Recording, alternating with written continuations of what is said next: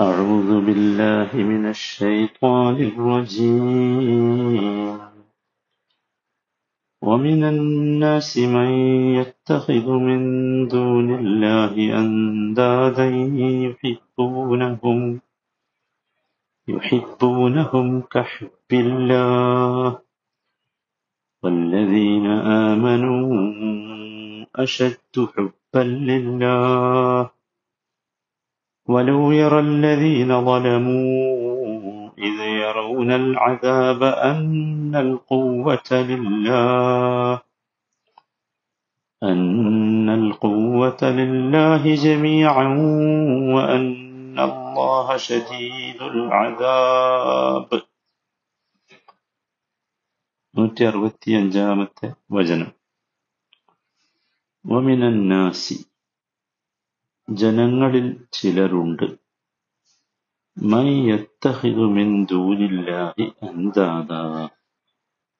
അള്ളാഹുവിന് പുറമെയുള്ളവരെ അവന് സമന്മാരാക്കുന്നവർ. യുഹിബൂനഹും കഹുബില്ല അള്ളാഹുവെ സ്നേഹിക്കുന്നത് പോലെ ഈ ആളുകൾ അവരെയും സ്നേഹിക്കുന്നു.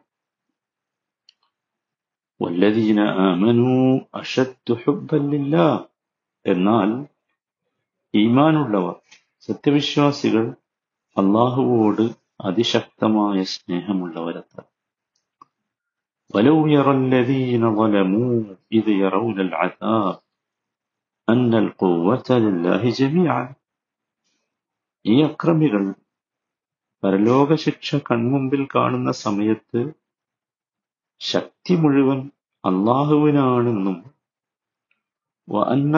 ഷദീദുൽ അദാബ് അള്ളാഹു കഠിനമായി ശിക്ഷിക്കുന്നവനാണെന്നും അവർ കണ്ടറിഞ്ഞിരുന്നുവെങ്കിൽ അതവർക്ക് എത്ര ഗുണകരമാകുമായിരുന്നു. നൂറ്റി അറുപത്തിയഞ്ചാമത്തെ ഈ വചനം യഥാർത്ഥത്തിൽ ഇതിന്റെ മുമ്പുള്ള വചനവുമായി ചെറിയ ഒരു ബന്ധമുണ്ട്. അള്ളാഹുവിന്റെ തൗഹീദ് ഏകത്വം അള്ളാഹുവിന്റെ അസ്തിത്വം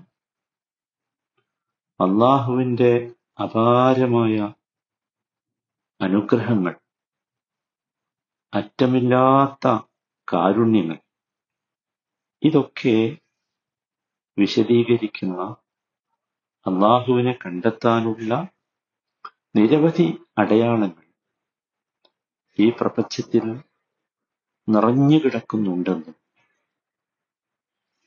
അതിൽ ചിലത് മാത്രമാണല്ലോ കഴിഞ്ഞ വചനത്തിൽ വിശദീകരിച്ചത്. ബുദ്ധി ഉപയോഗിക്കുന്ന ജനങ്ങൾക്ക് അത് കണ്ടെത്താനും അതിൽ നിന്ന് പാഠം ഉൾക്കൊള്ളാനും സാധിക്കുമെന്നും ഉണർത്തിയ ശേഷം ആ യാഥാർത്ഥ്യങ്ങളിൽ നിന്നും മനുഷ്യൻ അവന്റെ സ്വന്തം ബുദ്ധി ഉപയോഗിച്ച് സമീപിക്കുന്നില്ലെങ്കിൽ അവന് ലഭിക്കാനിരിക്കുന്ന കടുപ്പമുള്ള ശിക്ഷയെക്കുറിച്ചുള്ള താക്കീതാണ് യഥാർത്ഥത്തിൽ ഈ വചനം.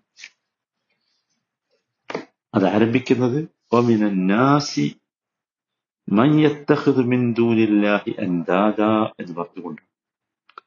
ജനങ്ങളുടെ കൂട്ടത്തിൽ ചിലർ അള്ളാഹുവിന് പുറമെ അള്ളാഹുവിനെ കൂടാതെ അള്ളാഹുവിന് പങ്കുകാരെ സ്വീകരിക്കുന്നവരുണ്ട് എന്ന് പറഞ്ഞുകൊണ്ടാണ്.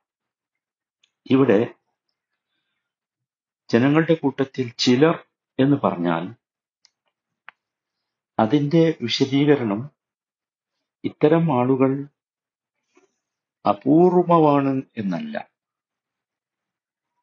അങ്ങനെ ആരും വിചാരിക്കുന്നു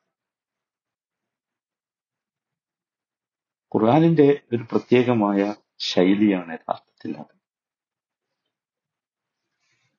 ജനങ്ങളുടെ കൂട്ടത്തിൽ ചിലർ എന്ന് പറഞ്ഞാൽ സാധാരണ നമ്മൾ മനസ്സിലാക്കുക കുറച്ചാളുകൾ അങ്ങനെ ഉണ്ട് എന്നാണല്ലോ അങ്ങനെയല്ല.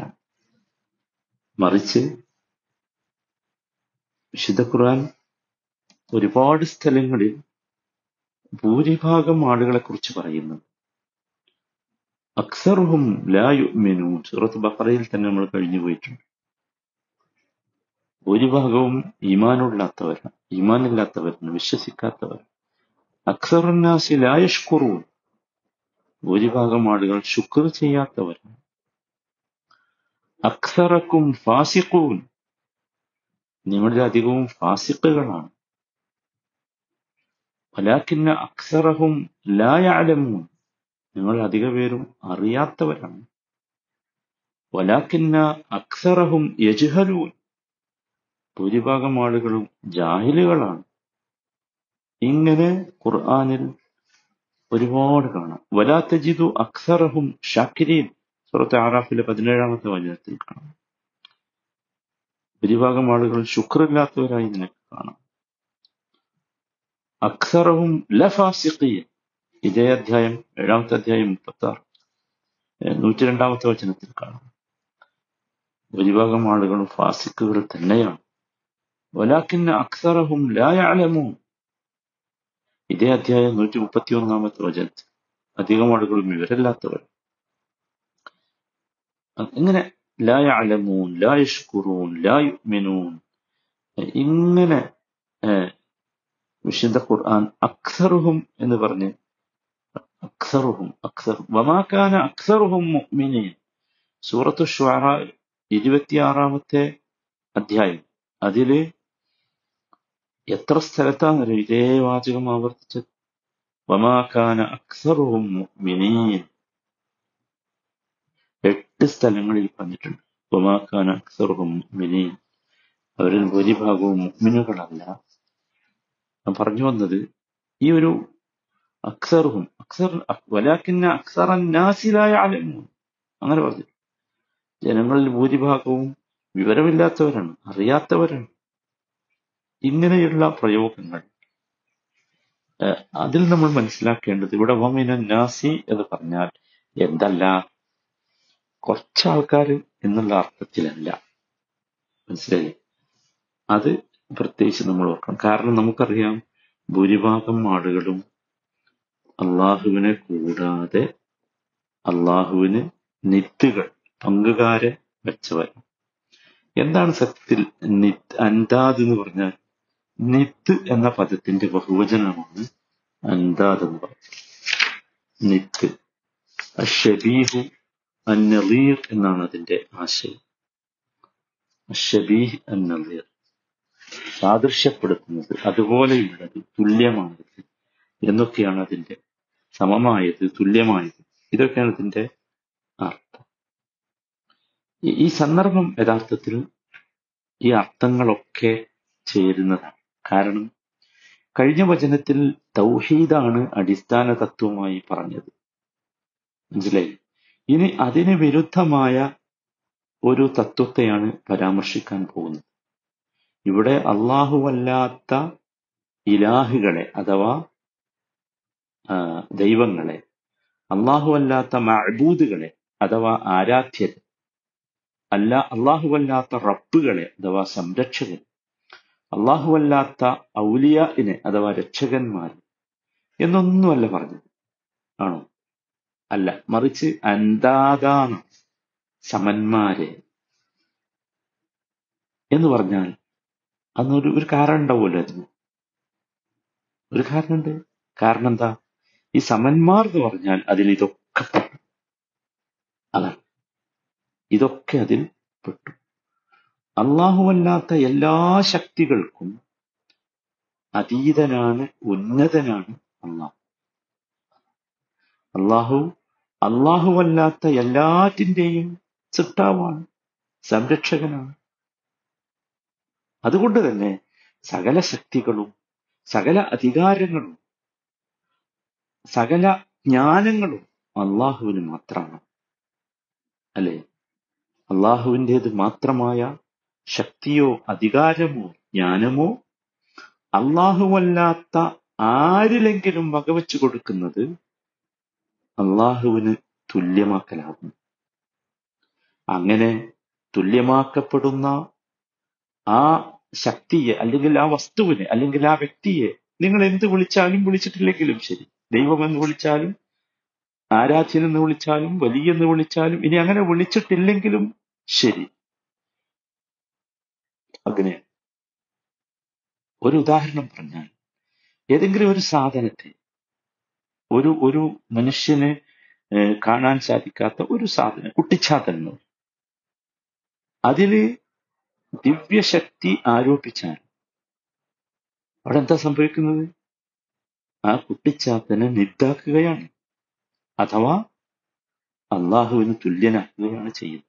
ഇത് തന്നെയാണ് സിദ്ധന്മാരിലായാലും സന്യാസിമാരിലായാലും ഇതൊക്കെ ആരോപിക്കുമ്പോൾ ഇതൊക്കെ അവരിൽ ചേർക്കുമ്പോൾ അവർ ദൈവതുല്യരാകും. അള്ളാഹു കാണുന്നത് പോലെ കാണുന്നു എന്ന് പറഞ്ഞാൽ കഴിഞ്ഞില്ലേ കഥ. അത് ഏത് ഷെയ്ഖായാലും ഏത് വലിയായാലും മനസ്സിലായി? ഇത് എവിടെ ഇനി ഇതൊന്നും വലിയൊരു ശരിക്കൊന്നും ആകണ്ട. ഇത് വിഗ്രഹങ്ങളിലായാലും നക്ഷത്രങ്ങളിലായാലും മഴയിലായാലും ഒക്കെ എന്താണ്? അത് നിറ്റായി. അവിടെ യഥാർത്ഥത്തിൽ ഏറ്റവും അപകടകരമായ അവസ്ഥയാണ് വന്നിരിക്കുന്നത്. അതാണ് പ്രത്യേകിച്ച് ഇത് വളരെ വ്യക്തമായി പറയാൻ കാരണം. മനസ്സിലായില്ലേ? അപ്പോ ഇവക്കൊന്നും യഥാർത്ഥത്തിൽ അള്ളാഹുവിനുള്ള ശക്തി വകവെച്ചു കൊടുക്കാൻ പാടില്ല. മനസ്സിലായില്ലേ? നമുക്ക് ഒരൊറ്റ അള്ളാഹുവിന്റെ ഒരൊറ്റ ഗുണം പോലും തുല്യത കൽപ്പിക്കാൻ പാടില്ല. അതിൽ പോലും അന്താത് എന്ന് പറഞ്ഞാൽ അതാണ്. ഏത് വിഷയത്തിലായാലും ഏത് ഗുണത്തിലായാലും അള്ളാഹുവിന് തുല്യമായി അങ്ങനെ വകവെച്ചു കൊടുത്താൽ അതിന്റെ പേര് ഷിർക്ക് എന്നാണ്. ഇതിനാണ് ഷിർക്ക് എന്ന് പറയാം. ഇത് മാപ്പില്ലാത്ത പാപമാണ്.